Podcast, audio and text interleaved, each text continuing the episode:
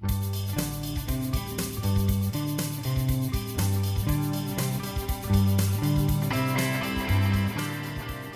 blood is fake, the stress is real. There's times that we actually use more blood on stage than what would really happen just for effect.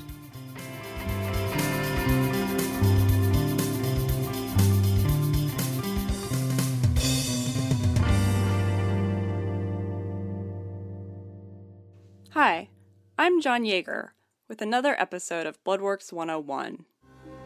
Did I trick you? It's Halloween and nothing is what it seems. I'm actually John's colleague, Helen Pitlick, and I'm here with a little treat for you today. Now, I think about blood a lot in my role at Bloodworks. I'm on the marketing team, so I don't actually collect blood, but you can't market what you don't understand. And once I accidentally dropped my favorite pen into a bucket of tubes and needles on the donor floor, so my job is not without some exposure to it. We talked about why people are afraid of needles in Season two, Episode one of Bloodworks one oh one. Go listen if you haven't already. The fear of blood is rooted in the same primal reflex. Unless it's a pint voluntarily given by one of our generous donors in a neat little bag, blood is generally supposed to be in your body. You know, it's people don't see blood a lot. It's inside of your body. It's definitely something that when people do see, you immediately think, oh no, something's happened. It could be dangerous. Someone could be injured. That's Kara Elise. Kara has provided Seattle with a decade of scares at the Georgetown Morgue, where she does everything from hiring cast members to costuming. I wanted to know how the experts, no, not our phlebotomists or doctors, use fake blood in their work to create a real response. I learned so much more than I expected. Here's Kara again. So we've definitely advanced in our fake blood. We've gone through all sorts of different kinds and brands when it comes to using blood.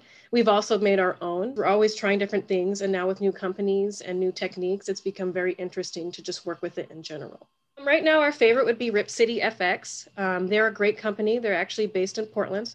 Uh, they have all sorts of different bloods. So um, they could have anything from different colors to different textures. Like you could get a blood that's coagulated. If you were a vampire, um, you probably wouldn't want coagulated blood on your face because it may look more, I guess, zombie-ish. When I think of a vampire and I think of textures when it comes to blood, maybe they're more proper. They're a little bit more clean. They just have a few drips and a few splatters. But if I were to say, like, say, a zombie, maybe you would want really chunky, gross, because they're digging into things, they're getting all over the place. They're more of the nasty type of character.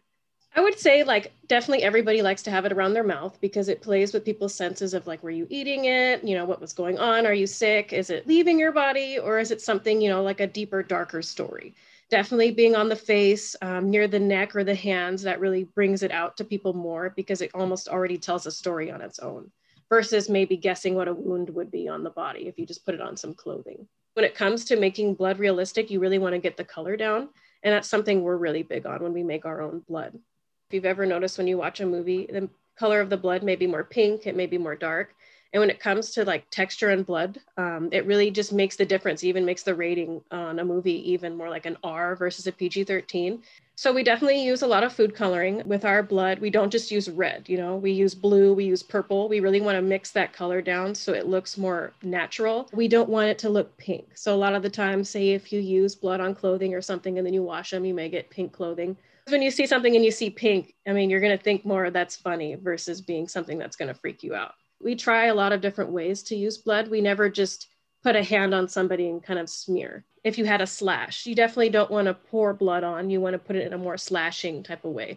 So there's different things you could use, like popsicle sticks, or say if you wanted splatter, then we would mix our blood down and we put it in, like, a spray bottle. Maybe you could get a chemical spray bottle that hasn't been used from Home Depot, and that helps to spray, or even just putting your hand directly in it. If it's something that's more thick, kind of gives you that good flicking factor. So we, we're very serious when it comes to our blood art. So we want to make sure that we really get it uh, perfect when, with whatever we're going for.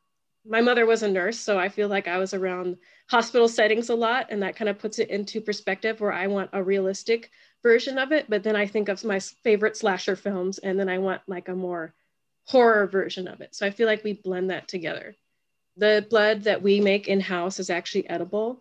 you know, you don't want it to necessarily be in your mouth the whole time. It doesn't taste horrible, but you do get stained. A couple times we've made our own blood, and because we used more natural ingredients like food coloring dye, I have stained my whole face. That's why we definitely go towards more professional bloods, because they probably have access to things like makeup brands that would make it a lot more pliable where it doesn't stain you. A lot still do. I still love our homemade blood. It's not that I wouldn't use it, but it's not something that you would put directly on the skin. Like you would want to put a makeup barrier first, or you could turn into a, a pink monster, no matter how much you wash yourself. Getting it off, I definitely suggest, like if you're using something that's more of like a quality makeup, alcohol always helps, um, alcohol-based makeup remover, or just Dawn dish soap. Dawn dish soap is a big thing. It definitely gets a lot of coloring out. With blood, I think more on the realistic factor, not necessarily seeing it, but I get more in my head when it comes to imagery, like why is the person bleeding? Like how horrific was it? I think that's what also kind of draws me to horror. I'm very more like interested in why, like the reasoning, why is this happening? So then I can kind of get lost in my own thoughts where that's where it would scare me versus actually just seeing it. People don't see blood a lot. It's inside of your body. It's definitely something that when people do see, you immediately think, oh no, something's happened. It could be dangerous. Someone could be injured. It's not necessarily something you see and you get happy about. It will have blood, they say. Blood will have blood. Does this line sound familiar to you? It's from Shakespeare's Macbeth, that brutal tale of betrayal and murder that you may have read in high school English. Jolene Oberton is the properties, or props, director at Seattle Repertory Theater. Props are anything on stage or screen that's not an actor, costume, part of the set, or light. Props can help set context, mood, and character in a production, including shock and horror. Well, at Seattle Rep, we use fake blood in any production that needs blood. And we do a wide variety of different things with it. We often buy a specific brand because it comes out of costumes really well, because anything with like even a red food coloring doesn't want to usually come out, but it's really expensive. Part of it ends up being actually your budget and therefore what you're going to make your blood out of. If I would be wanting to do something for a haunted house or something, I would probably mix my own. There's some things that are trickier for stage. It's going to depend on like the colors of our light, colors of the actor's skin, and what kind of effect we want it to be. You know, if we want to be at real shocking, you know, somebody falls down and gets hurt as opposed to somebody gets into a knife fight. Part of the problem with doing something on stage. In a movie, you can refilm it a whole bunch of different times. On stage, it's all got to be out there, and you're doing it usually eight performances a week. And part of it is like, do we have to have a blood bag on an actor? Do we have to have a blood bag on an actor for an hour and a half before it actually is going to get used? Is it something that happens in a fight, because the fight choreographer gets very involved with how that all movement is. Is it something that the actor can pick up on stage? So all those kind of things are in consideration. There's times that we actually use more blood on stage than what would really happen just for effect. Other kind of considerations is like, how is it used? Is it Is it supposed to come out of the actor's mouth? Therefore, it has to be food grade. Is there a way that other actors on stage can, I want to say, get more blood on a person that's being stabbed? We had done a production of Macbeth a few years back where one of the actors was beheaded on stage after she was killed. We wanted the audience to be shocked, shocked that human beings could do this to each other. Because we wanted it to be gruesome and stuff, there was a lot of blood flying around. I mean, we had different actors that, yes, people had knives that they would also have in their hand, because it was an, it looked like it was outside, so we'd have some of these things hidden in Um, amongst the rocks. So the actors could pick it up very easily and were just like squeezing it when they did a knife slash. The costume shop had built this um, like a sports bra, but underneath it was a whole other plastic bag of fake blood too. So the first cut, if that's what you want to call it, was across the woman's abdomen. What she did is then she immediately like folded in half, you know, like she grabbed her gut, and therefore she was totally in control of making sure all that blood came out on her white shirt. And then there was just more blood with everybody else that was coming in and trying to do slashing on her. And we also, like I said, we deal somewhat with color, and that also depends on what lighting is doing. If somebody goes in to give a pint of blood, it's very, very dark because it's from a vein. But sometimes we want it to be brighter. Play itself takes an enormous amount of people behind the scenes and in rehearsals and stuff leading up to what the audience sees. We'll sometimes try to do some things in the rehearsal hall if we've got, if actors have to be involved in a lot of ways with it. And then quite often we'll start with something that's not blood. We'll start with water or something like that. But we do try to get sometimes a little bit of rehearsal in before we do full-on dress rehearsal. Or we might just do a, a specific blood rehearsal. However, fake blood isn't just for entertainment. Jolene's sister is a nurse. And she has asked me before about blood when she's having to do some training, because they were wanting to do some first aid training where the stuff looked pretty good. What she's talking about here is called moulage, the art of creating fake injuries for medical training. Yes, it's a real thing. Nathan Page leads climbing and wilderness medicine programs for the University of Washington's U Wild program. He's an E M T, certified wilderness medicine instructor, and knows that creating a stress reaction through blood can actually be a good thing. Wilderness first aid, most broadly speaking, it is our ability to stabilize someone with limited resources in a more remote environment. Hopefully it's like something like a splinter or like a minor cut, but if not, if it's something more complex, you're thinking of a creative way to get them out of the woods quickly.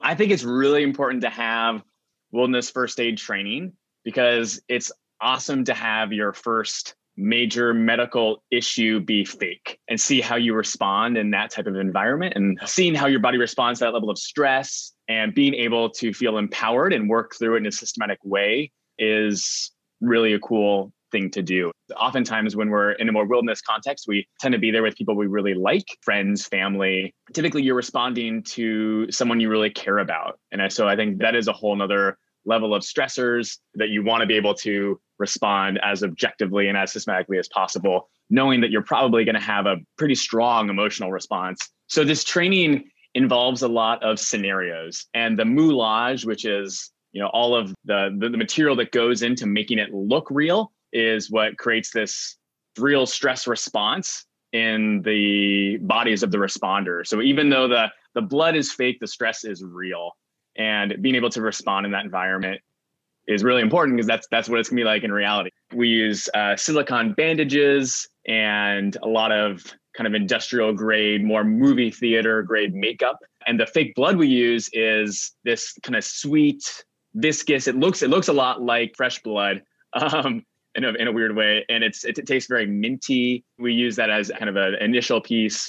That literally is kind of the most stressful element of it all, is once you see blood, that's when folks typically seize up. So when we're preparing a scenario, we brief the patients and brief the responders. Typically, we will take the patients uh, outside of the classroom, bring them outdoors, whatever the weather may be, and then we'll get them all kind of dolled up. If it's an injury on the, you know, lower right torso, we'll we'll go ahead and expose that area and uh, use some makeup to put maybe minor bruising, perhaps like a small a small cut on the backside or something that, that we want the responders to ultimately find and treat. I knew that I really hit my peak kind of makeup ability and skills when I was working on someone who who had a complex kind of mid femur break in their leg. And we use these silicone bandages on the on the surface, and they have these fake looking kind of bone spurs. I spent like ten minutes putting this putting it on this patient who's a volunteer.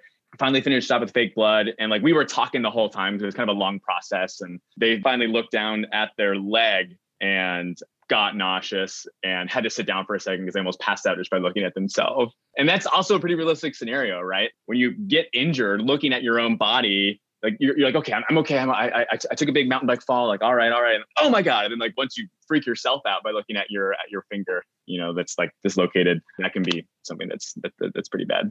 And so we'll prep the patients. We'll give them kind of a whole suite of symptoms, what they're feeling. We'll give them like sometimes post-it notes or cards of what their vitals should be that they can actually relay back to the to the responders. Usually we kind of put them around in the environment. They like sit under trees or are crumpled under rock walls that the responders have to respond to. We'll tell them like, all right, it's day three. Um, you're out in the Boundary Waters National Park, just finished canoeing. There's this one person, Sally, you're not quite sure about. They just flipped their canoe. You were able to get them back to the shore, but they're still not really seeming like themselves. Go and go ahead and see what see what Sally needs. And then we'll and then uh, the responders will go and size up the scene and respond, uh, hopefully following the training that we just discussed, or you know, had been working on throughout the week or throughout the day. We do a lot of the scenarios, you know, around U W's campus and around the U W Arboretum. And we always carry a sign that says, this is fake, this is a scenario. Because if not, we'll have folks just walking their dogs, like literally running into the scenes, uh, wanting to help. And then the scenario will go for a set period of time, and then we'll stop it and uh, review what happened. And after the scenario, after like the dust is literally settled, after the, the fake blood has been wiped away, that's where a lot of really good learning happens. The more practice you can have with all of those other outside stressors affecting your your uh, your judgment decision making, actually responding to someone who you perceive as injured, the more likely you're going to be able to filter them out when that scenario all of a sudden is reality. That being said, like we do a lot of work beforehand to to get the skills dialed in isolation. So we do little skills labs and we we practice pieces. We Uh, do lectures. In theory, that gets kind of absorbed and, and gets fleshed out. And then we put that theoretical knowledge into practice in the actual experimental environment. It's it's just so vitally important to, to give folks the ability to see themselves respond in a way that is that is as real as possible, because you're learning all this information that you never hope to use. And after you work so hard to remember it, to work through these systems, to get it really well dialed, it will likely just sit in your mind for weeks and months and years before it is used. And so if you have a really realistic scenario, realistic environment, you know, obviously that that's going to be linked to memory much more strongly, and you're going to be able to recall that event quickly. But being able to separate it and have it be a really novel event is important. And, and fake blood and the whole moulage and scenarios that make it really interesting, I think really affect that your ability to remember that content. In actual patient treatment, however, there is no substitute for human blood. Bloodworks needs at least one thousand generous donors each day to roll up their sleeves to help people in need in our communities. And some of our fake blood purveyors have given a few real pints of their own. I've given blood before. Um, I don't think of it as a scary experience, being somebody who works in like a haunted house setting. You know, it's different. You're giving blood and it's something that is leaving your body, but you're definitely doing it for somebody else. So it may be something scary when it comes to thinking about needles, but I feel like the benefit outweighs the risk for yourself just to be uncomfortable for a few moments. It's something that you feel good about in the end. And that's why I like to give blood. And I feel like that's why I really love working with Bloodworks and having you guys on site, because I know we do a lot for the community. I became a donor because I'm in the arts. And I don't have a lot of money to give to medicine or anything like that. Um, and it was something that I realized that I could do, and it didn't cost me anything financially. I really hate needles, so it's like me working up my courage to go in to do it. But there are times I know that I've gone in when friends of mine were like battling cancer or something, and I knew that the blood and platelets weren't necessarily going directly to them, but that was going to end up happening for somebody along the way and be able to help them out.